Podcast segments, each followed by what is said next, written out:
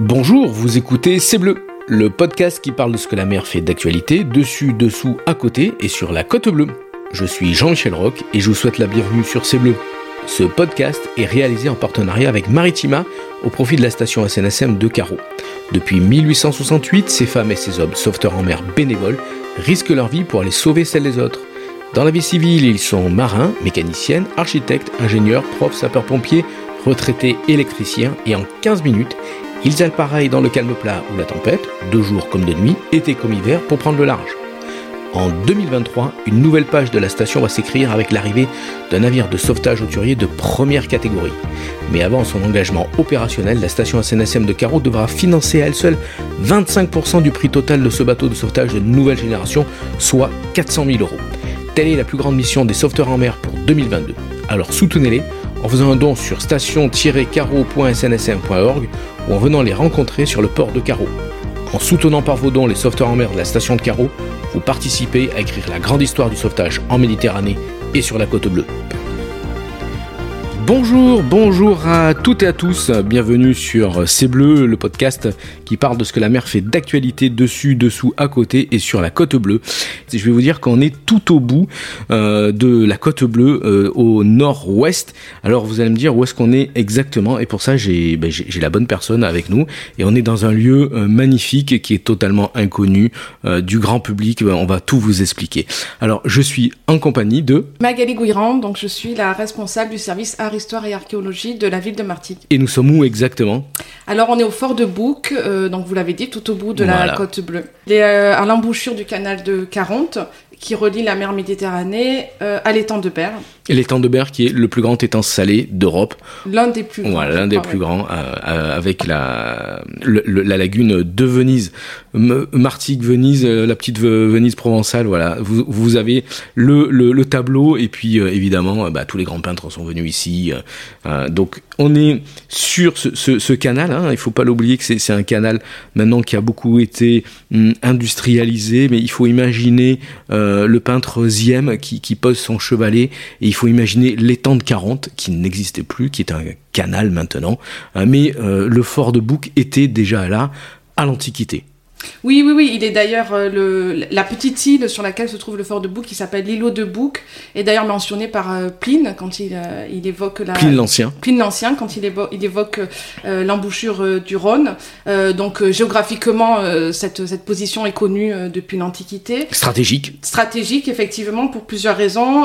D'abord parce qu'on l'a dit, on est à l'embouchure du chenal de 40, directement sur la mer Méditerranée, pas loin de l'étang de Berre. on n'est pas loin non plus du, du canal d'Arles à Bouc, qui a été construit au, 19e siècle.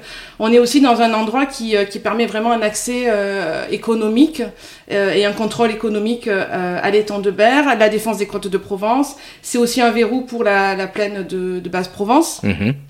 Euh, c'est aussi euh, un asile pour les bateaux puisqu'on peut rapidement se mettre à l'abri en, cas, voilà. en cas d'intempérie. Un port d'escale, une zone de transit. Bref, c'est vraiment un endroit euh, effectivement stratégique et qui a été compris comme tel depuis très longtemps. Vous avez tout dit, voilà. Exactement. Donc le, fort de Bouc, il, il, ressemble à quoi pour les personnes qui l'ont qui pas vu maintenant qu'on a posé le, le, le point GPS sur la carte? Alors, il, il ressemble à, un fort 17e siècle dans, son, dans sa grande partie. En tout cas, au premier abord, c'est un fort bastionné du 17e siècle. Euh, mais quand on le visite, et c'est tout l'intérêt de cette visite, on découvre que c'est un fort euh, qui a une tour euh, qui ressemble à une tour du 15e siècle, qui a aussi des ouvrages militaires du 19e siècle et des ouvrages en béton du 20e siècle. De la Seconde Guerre mondiale. Voilà, de la Seconde Guerre mondiale, qui a des, des bunkers, qui a des, des, des, positions de tir où on voit vraiment toutes ces époques qui sont voilà qui sont visibles. Alors, vous, vous me parliez en préparant cette émission euh, parce que les personnes, euh, il faut, euh, les personnes qui sont jamais venues à, Port-de-Bouc ou à Martigues par la mer, il faut qu'elles comprennent que le fort est enchâssé dans une zone industrielle qui est en zone Céveso, qui est la plus, le plus haut niveau de sécurité et on peut pas accéder au fort de Bouc comme ceci. Et, donc c'est ce qui fait que pas grand monde savent que il y a ce magnifique lieu. Et puis, vous, donc le, le fort a été à l'abandon pendant des années, mais vous espérez reprendre encore des fouilles archéologiques parce qu'il manque le début de l'histoire de ce fort, c'est ça? Oui, en tout cas, effectivement. Autant la fin, on la connaît bien avec euh, les Allemands, etc. Mais c'est comme si c'était une zone stratégique depuis l'Antiquité. Euh, vous pensez qu'il y a encore des choses à découvrir Bien sûr, il y, a, beaucoup de choses à découvrir. Il y a une grosse restauration entre 1999 et 2006 euh, qui a déjà donné beaucoup d'éléments de compréhension. Euh, maintenant, effectivement, on aimerait euh, avoir euh, arrivé à une deuxième étape qui serait une nouvelle phase de restauration. Les, les, les bases, les fondations, c'est quoi? 11e siècle? Oui, la première trace qu'on ait d'une tour sur cet endroit, c'est le 11e siècle, effectivement. On n'a pas de traces physiques, mais on sait par les archives qu'il y avait ici une tour qui était la propriété des seigneurs de Fosse au 11e siècle. Ensuite, c'est le, XIIIe siècle, euh, c'est ça. Il y a une autre, une, partie du fort qui, qui est, euh, qui, est améliorée, on va dire, qui est, construit.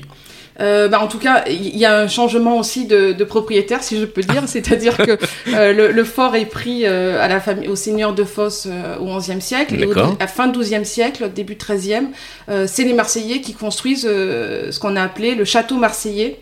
Euh, qui s'intégrait dans les dispositifs de Faro, en fait, qui permettaient de prévenir. Euh, on est déjà sur euh, Marseille-Provence métropole. voilà. En tout cas, on est sur une forme de d'alerte effectivement solidaire entre les différentes places jusqu'à Marseille. Et oui, c'est ça, ça, parce que à l'époque, il n'y a pas le téléphone portable. il fallait avertir de place en place avec des, des signaux de fumée, c'est ça? Oui, c'est ça, par des systèmes de feu et de, ou de fumée qui, qui, étaient les pharos. On avertissait d'alerte et de et de d'attaques euh, euh, qui advenaient. Et puis c'était un dispositif. On disait qu'il permettait de mettre l'ensemble de la côte provençale en alerte en moins d'une demi-heure. Ouais, c'est quand même exceptionnel. Donc il y avait une garnison, il y avait des gens qui vivaient en famille, parce qu'on est un peu loin de tout. Hein. Autant on est en face de Port-de-Bouc, mais euh, il faut imaginer quand il y a des tempêtes pour passer la passe justement. c'est quelque chose. Et, pour aller à, Martigues, euh, ça prenait un certain temps, c'est ça Il y avait des gens qui vivaient dans le fort. Oui, alors c'était des officiers, hein, donc euh, ça c'est assez renseigné. Il y avait euh, euh, une soixantaine d'officiers, euh, parfois 100 en temps de guerre, donc c'était quand même une garnison hein, plutôt modeste. Euh, donc c'était des officiers, pas des familles, mais par contre on sait qu'il y a eu des gouverneurs, des intendants, des aumôniers qui eux ne résidaient pas forcément tout le temps dans le fort, mais qui étaient là aussi pour, pour régler les, questions liées aux officiers. Donc il y avait une garnison effectivement. D'accord. Ce, fort, il, a un petit air de famille avec d'autres monuments qu'on connaît sur la côte bleue et sur, euh, surtout à Marseille. pour, pour, les gens qui l'ont jamais vu, il ressemble à quoi ce fort? Euh, pour les, si on peut voir les autres, lequel? Le fameux château d'If, euh, la tour, la tour carrée du fort Saint-Jean à, Marseille? Oui, c'est ça. Il ressemble à un fort Vauban du XVIIe siècle. même si on sait que Vauban n'y est pas pour grand-chose dans cette physionomie, puisqu'il a été fixé dans cette forme plutôt vers 1640. Euh, par les ingénieurs euh, de Louis XIII, notamment Honoré de Bonnefond, qui est le dernier à faire des grosses interventions en 1639. Donc il ressemble à un fort Vauban. Euh, avec vraiment des avancées bastionnées. Euh, et puis il ressemble pour sa tour, puisqu'en fait c'est une tour avec un bastion, le fort de Bouc. Mhm. Euh, pour cette tour, comme je le disais tout à l'heure, c'est une grande tour carrée avec des, des, des, murs d'une épaisseur très importante. Ils font plus de 5 mètres de. Ça c'est d'inspiration du Moyen-Âge déjà. Voilà, ça c'est plutôt le 15e siècle. alors qu'on est au début de la Renaissance, mais il y a une inspiration, c'est ça un peu du Moyen-Âge, avec ce grand bah, donjon, on va dire, c'est ça? Oui, c'est ça, une, une, tour massive. Hein. C'est d'abord le fort, c'est d'abord une tour avant d'être un, un, fort bastionné. Et effectivement, c'est une tour euh, euh, très imposante euh, qui ressemble à celle qui a été construite par le roi René et qui est connue sous le nom de tour du Fort Saint-Jean. Voilà. Est-ce qu'il y a des douves? Est-ce qu'il y a des oubliettes? Ça, c'est pour les enfants qui, nous écoutent. Mais je, je, dis ça parce que autour, il il y a des douves. Oui, oui, oui. En tout cas, il y a, y, a, y a, un fossé qui est creusé euh, qui permet d'isoler le fort et on passe euh, au-dessus par un pont qu'on appelle un pont dormant. Euh, il y avait des, une, une salle qui semble avoir fait office de prison. On n'a pas d'attestation, on a non plus très précise, mais ça a été envisagé comme étant une prison, puisque le Mhm. fort a aussi été une prison d'État. Euh, et donc on a ces petites salles euh, qui sont des, des sortes de cachots euh, qu'on découvre aussi dans les visites. Alors ni masque de fer, euh, ni euh, euh, Abbé Faria, euh, ni euh, Comte de Monte Cristo. Il y en a. C'est, peut-être ce qui a manqué à ce fort pour sortir euh, de de, de cette de sa petite histoire, parce que il est aussi grand que le château d'If. Hein. Oui, oui, oui, il est aussi grand que le château d'If, tout à fait. Euh, il est aussi en pleine mer, d'une certaine façon. Enfin, maintenant, il Ah, n'est plus parce qu'il est en territoire euh, industriel. Parce que Euh, l'île euh, sur laquelle nous sommes, ensuite, ça a été comblé. Hein, autant de, on va y venir au XXe siècle, mais euh, il faut imaginer comme une petite île euh, qui a été, c'est ça, ça a été creusé pour améliorer encore l'arrivée de l'eau de mer quand il y a des petites marées, parce qu'il y a des marées en, Méditerranée, on l'oublie, pour qu'il soit complètement isolé. Euh, mais euh, ça a pas. euh, Est-ce que ce fort, il, y a des gens qui sont venus euh, l'envahir euh, Ça, ça a pas, ça, ça a pas dérouté les. Les, envahisseurs génois, je crois, non, c'est ça? Oui, c'est ça. Le fort, c'est un une de ses caractéristiques, c'est pas la seule, mais euh, n'a jamais été pris. Et, euh, et on sait notamment que euh, le l'amiral euh, Andrea Doria, qui est un des fameux amiraux génois qui combattait aux, aux côtés de Charles Quint, Mhm. euh, a essayé de prendre le fort et qu'il n'y est pas arrivé. Et d'ailleurs, c'est euh, un des chroniqueurs bien connus de la région qui s'appelle Nostradamus qui a raconté aussi cet exploit héroïque euh, de voilà de- d'un fort qui n'a pas été pris. Donc il a il a quand même une une littérature et des, des légendes qui parlent de lui. Quand, quand même, voilà, ça- une petite histoire quand même, c'est ça qui est bien. Alors on avance dans, dans l'histoire de France et dans l'histoire de, de la Côte Bleue. Vous dites que Vauban euh, peut-être est, est venu ici, mais il n'y a pas de, il n'y a pas d'attestation, euh, euh, il n'y a pas eu de, de rapport, c'est ça? Alors, il y a, il y a, dans, les, dans les archives de la ville une délibération de Mhm. 1686 Mhm. euh, qui atteste bien de la venue de Vauban. Ah. À Martigues, À Martigues, mais pas au fort de Bouc. Ah, pas au Fort de C'est- Bouc. C'est pas précisé parce que peut-être que c'était pas euh, nécessaire de le préciser. En tout cas, il y a rien qui atteste réellement euh, de ce qu'a fait Vauban euh, ici au fort de Bouc. On sait qu'il y a eu des travaux qui ont été menés dans cette euh, dans cette période, donc il y a sans doute eu euh, quelque chose, mais on peut pas. euh, L'histoire, c'est aussi ça, c'est fait de euh, d'attestations, mais on peut pas euh, effectivement le certifier. Eh, Alors, est-ce que ce fort euh, a, a combattu dans les rangs de la fronde contre Louis XIV Euh, alors, ça c'est je vous colle. Euh, il faut il faut expliquer pourquoi parce que euh, Marseille a toujours été une ville rebelle et s'est rebellée contre Louis XIV et faisait partie de la fronde. Et donc euh, le jeune Louis XIV a toujours eu peur de la réaction des Marseillais et je crois qu'il a fait construire les forts qui dominent l'entrée du vieux port non pas pour défendre la ville mais pour que les, garnisons se défendent des Marseillais. Voilà. Oui, en, tout cas, sous, sous, sous Louis XIV, sur, sur le fort, on a essentiellement des petits travaux de, euh, de confort, Mhm. mais on n'a pas de voilà d'autres d'autres renseignements sur cette période. Allez, on continue un peu dans, dans la grande histoire française et on, on arrive à un grand personnage, évidemment, Napoléon. Oui, alors là, par contre, on a vraiment euh, dans des rapports très précis euh, euh, la, la preuve que Napoléon, en février mi- 1794, est, euh, est bien venu euh, au fort. C'était le moment où, après le siège de Toulon, il a inspecté les côtes avant de partir en Italie. Alors, il, il était alors, alors, euh, commandant d'artillerie, hein, c'était Mhm. pas encore euh, Le grand, le voilà. grand Napoléon Bonaparte. Mais, mais il a rédigé un rapport euh, et il a, il a même dit que c'était une côte où on avait dépensé beaucoup d'argent à faire de la mauvaise besogne. Donc Mince. ça, c'est- ça a été écrit. Donc il est venu ici, dans ce fort, il est venu à Martigues, il est monté, je crois, jusqu'à la, à la chapelle des marins pour voir, pour dominer toute la, toute la, la, la situation. Et c'est- l'idée de Napoléon, c'était quoi? C'était de, de créer de, dans l'étang de Berre une grande rade? Alors, en- en- dans les, dans- effectivement, il y a pas mal de cartes et de plans euh, qui ont Mhm. été faits euh, euh, à sa demande euh, sur de grands projets, euh, notamment ici euh, sur Port de Bouc, où il voulait créer un grand port militaire et un arsenal. Euh, et euh, donc, il y avait effectivement des, il y a des cartes et des plans qui attestent de, de ces projets et qui montrent que il avait aussi compris, comme d'autres avant lui et d'autres après, que c'était une position très stratégique Mhm. et qu'il y avait, euh, et qu'il y avait la matière à construire euh, euh, des ports militaires. Alors, euh, il y a le siège de Toulon qui se termine, euh, mais euh, Napoléon choisira la Spiezza en Italie pour faire. C'était un Européen avant l'heure, hein, Napoléon, et il, choisit la Spiezza pour pour faire ce, grand port militaire en attendant que Toulon renaisse de ses cendres, puisqu'on on le rappelle, les Anglais avaient mis pied à terre à Toulon et que les, Français se battaient contre les Anglais à Toulon. Ça, on, l'oublie un peu. Allez, on continue un peu ce, ce parcours historique et on arrive au 19e euh, siècle. Et là euh, Martigues se transforme. On, est dans un siècle euh, industriel. On est toujours dans un siècle industriel.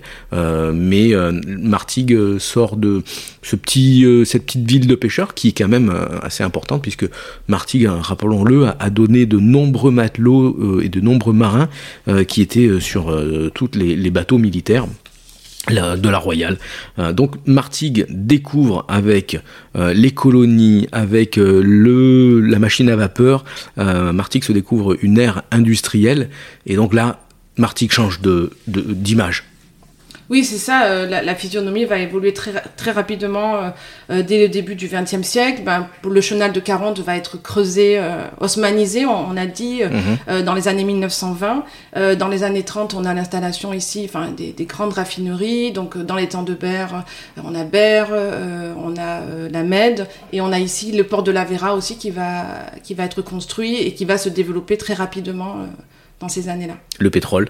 C'est ça qui change tout. Hein, voilà. Donc euh, le, la physionomie du, du, du fort, euh, eh ben, on comble euh, la petite île. Hein, c'est, donc le fort est raccordé, on va dire, au, au continent. les les, collines et les petites euh, madragues qu'il y avait sont creusées. Euh, le, port euh, de la Vera a des quais qui font presque 10 mètres de profondeur pour accueillir ces immenses tankers qui viennent du Moyen-Orient ou d'Algérie pour livrer tout type de, pétrole, de pétrole. Voilà. Donc tout ça fait que le, fort un peu euh, tombe dans l'oubli. Hein. Première guerre mondiale, il se passe, il se passe rien. Euh, ici, il y a une petite euh, garnison, mais bon, voilà, le, même si le, fort appartient à la marine nationale, il, se passe rien. 1930, il y a l'inscription quand même sur la liste des monuments historiques. Ça, c'est quelque chose d'assez important. Et puis, et puis arrive la Seconde Guerre mondiale. Donc là, ben, la marine reprend un peu la main, l'armée française reprend la main. Euh, qu'est-ce qui se passe là? Euh, donc euh, effectivement, la, marine reprend la main dès les années 35 à peu près. on, va, on va construire des positions de tir et puis en 1943, l'armée allemande eh va occuper le fort. Euh, et va récupérer euh, les positions de tir euh, récemment construites par l'armée française pour défendre la place et, et, donc avoir des positions de, de tir sur, sur la mer et également tout un, un, arsenal de surveillance, des télémètres, des, voilà, des, des espaces d'observation aussi. Ça sera le prochain podcast, un des prochains podcasts de, de, de C Bleu avec Sudwall puisque euh, les, euh, les, Allemands, les nazis, euh, pensaient à un débarquement en Provence, plutôt vers ici, hein, plutôt vers la Croix, plutôt vers, vers la Camargue. Finalement, le débarquement se fera vers Saint-Tropez, Saint-Raphaël. Et donc, c'est pour ça que les Allemands avaient installé un énorme dispositif, le mur de la Méditerranée, mais ça, on en parlera dans un, prochain podcast. La Seconde Guerre mondiale se, se termine, et donc en 1950, qu'est-ce, que, qu'est-ce qui se passe ici donc ça, c'est les, après la Seconde Guerre mondiale, les aménagements qui avaient déjà été, euh, euh qui avaient déjà commencé, mhm. euh, euh, vont être énormément développés puisqu'on a le, la raffinerie du pétrole d'Irak. Et donc euh, là, c'est vraiment l'aménagement du port de la Vera avec un développement euh, très important. Et puis cet enchâssement complet euh, du fort dans un, dans un territoire industriel qui en fait une sorte de, de curiosité, puisque c'est vrai que voilà, il s'intègre tout à fait dans un territoire industriel et il est tout au bout. C'est anachronique. Hein. voilà, de cet espace. Et puis en 1993, la ville de Martigues rachète le, le fort et euh, enfin Paul Lombard, euh, l'ancien maire, on connaît l'attachement de, de, Monsieur le maire euh, Paul Lombard pour sa ville et notamment pour le, fort de Bouc. Et donc il y a un début de, de, gros travaux, de grosses restaurations. Oui, c'est ça, la décision de la ville de Martigues, ça va être de lancer des gros travaux de restauration. Euh, il faut savoir qu'on a parlé de l'occupation euh, au départ des Allemands. Euh, les soutes à munitions vont Oui, être, vont être, vont, vont être dynamitées et donc on va avoir toute une partie du fort qui va vraiment être, Qui a souffert. euh, voilà, être euh, ouverte sur la mer. Donc euh, effectivement, en 1993, il y a beaucoup de choses à faire sur le fort quand la ville de Martigues le, le rachète. Et donc de 1999 à 2006, on va euh, entreprendre des travaux de restauration euh, sous la, direction de l'architecte du patrimoine Philippe Prost. qui, qui est un grand architecte spécialisé dans tout ce qui est fort militaire. Donc c'est lui qui a euh, rénové euh, Saint-Malo, Belle-Île-en-Mer, Arras, voilà. Donc le, fort retrouve son, son aspect à peu près du 17e, 18e. Alors, alors tout, tout, tout le travail de Philippe Prost, et il, a, il en a parlé avec beaucoup de, passion, ça va être de euh, d'essayer de conserver euh, l'histoire du fort sous ses différents aspects, que ce soit euh, ceux du XVIIe siècle, mais aussi ceux plus contemporains du XXe siècle. Et donc, il va vraiment essayer, quand c'est possible, de conserver euh, à la fois euh, les, les, les éléments XVIIe, mais aussi euh, des parties de bunker, des parties de béton, pour avoir vraiment une image du fort dans, dans toute son histoire et dans toute sa spécificité. Et on arrive actuellement, donc de nos jours, on peut visiter le fort, mais, mais, mais à certaines conditions. Évidemment, vous l'avez bien compris, euh, à cause de, la, zone Céveso. Et, donc, c'est pour ça qu'on fait ce, podcast, puisque la saison va, débuter. Euh, les visites euh, vont, être organisées par l'Office du tourisme de Martigues. Donc, si vous voulez visiter ce fort, il faut s'inscrire. Et puis, c'est une balade en mer aussi. Oui, c'est ça. le- le- la contrainte Céveso euh, euh, permet aussi, de, du coup, euh, d'appréhender le fort euh, depuis le chenal de 40. Donc, on part euh, du quai d'honneur de l'hôtel de ville et puis on traverse le chenal de 40, ce qui est très intéressant parce que ça permet de comprendre le territoire de Martigues et de voir aussi ce territoire depuis l'eau, ce qui est aussi très important. Ça permet de- d'entrevoir aussi les dispositifs de pêche, ça permet de voir l'urbanisme, ça permet de, de voir aussi, de passer par, par les ponts et de voir aussi comment la ville s'est construite. On, voit Martigues par la mer. Voilà, on voit Martigues par la mer, on sort de Martigues et puis on arrive euh, dans cette zone industrielle euh, où on a toujours des aspects assez sauvages qui côtoient des aspects très industrialisés et puis on arrive euh, sur le fort de Bouc et c'est toujours une surprise. C'est ça. Donc euh, à partir du 21 mai et tous les week-ends, euh, je enfin, il faut se renseigner auprès de l'Office du tourisme de, de Martigues. Port de Bouc aussi fait des visites. Hein, euh, Je crois. Ouais, voilà. Donc, par Martigues et, et, et Port de Bouc, évidemment, ces visites là sont, sont payantes hein, parce qu'il faut payer le, le, le passage sur le, le bateau, mais la jauge est très, in- enfin tout est encadré puisque on est dans, on le répète, dans une zone Céveso. Il y a euh, des zones dans le fort qui, permettent au cas où il y ait une fuite de gaz ou de pétrole de confiner euh, les visiteurs. C'est très encadré. Donc vraiment, regardez les dates. Il y a des dates précises sur le- les websites euh, de l'Office du tourisme de Martigues et, de Port-de-Bouc pour pouvoir s'inscrire et participer au aux visites. Euh, et puis vous êtes débordés, je suppose, pour les, les journées du patrimoine en septembre, hein, puisque là tout est gratuit. Oui, c'est ça, le, service euh, art, histoire et archéologie qui gère euh, le fort euh, et qui délègue donc ses visites à l'office de tourisme, fait aussi visiter le fort euh, pour quelques, quelques événements. Donc il y a une visite le 21 juin en fin de journée. Euh, il y a également donc les visites traditionnelles des journées du patrimoine euh, pendant tout le week-end qui sont très prisées. Donc c'est le 17 et le 18 septembre prochain.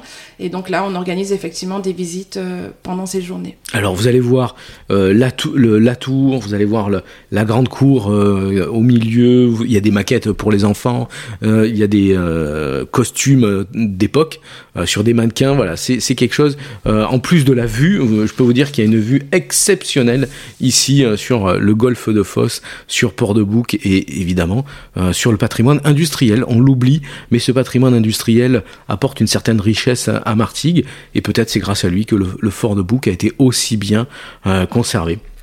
Magali, je vous remercie vraiment. On, arrive euh, au, bout. Ah, j'ai oublié une chose très très importante. Euh, les recommandations. Voilà. Si vous venez au fort de Bouc par vos propres moyens, eh ben non, on peut pas venir à, à pied, ni en voiture, ni à vélo. On est vraiment dans une zone très sécurisée. On peut pas pêcher sur les quais non plus.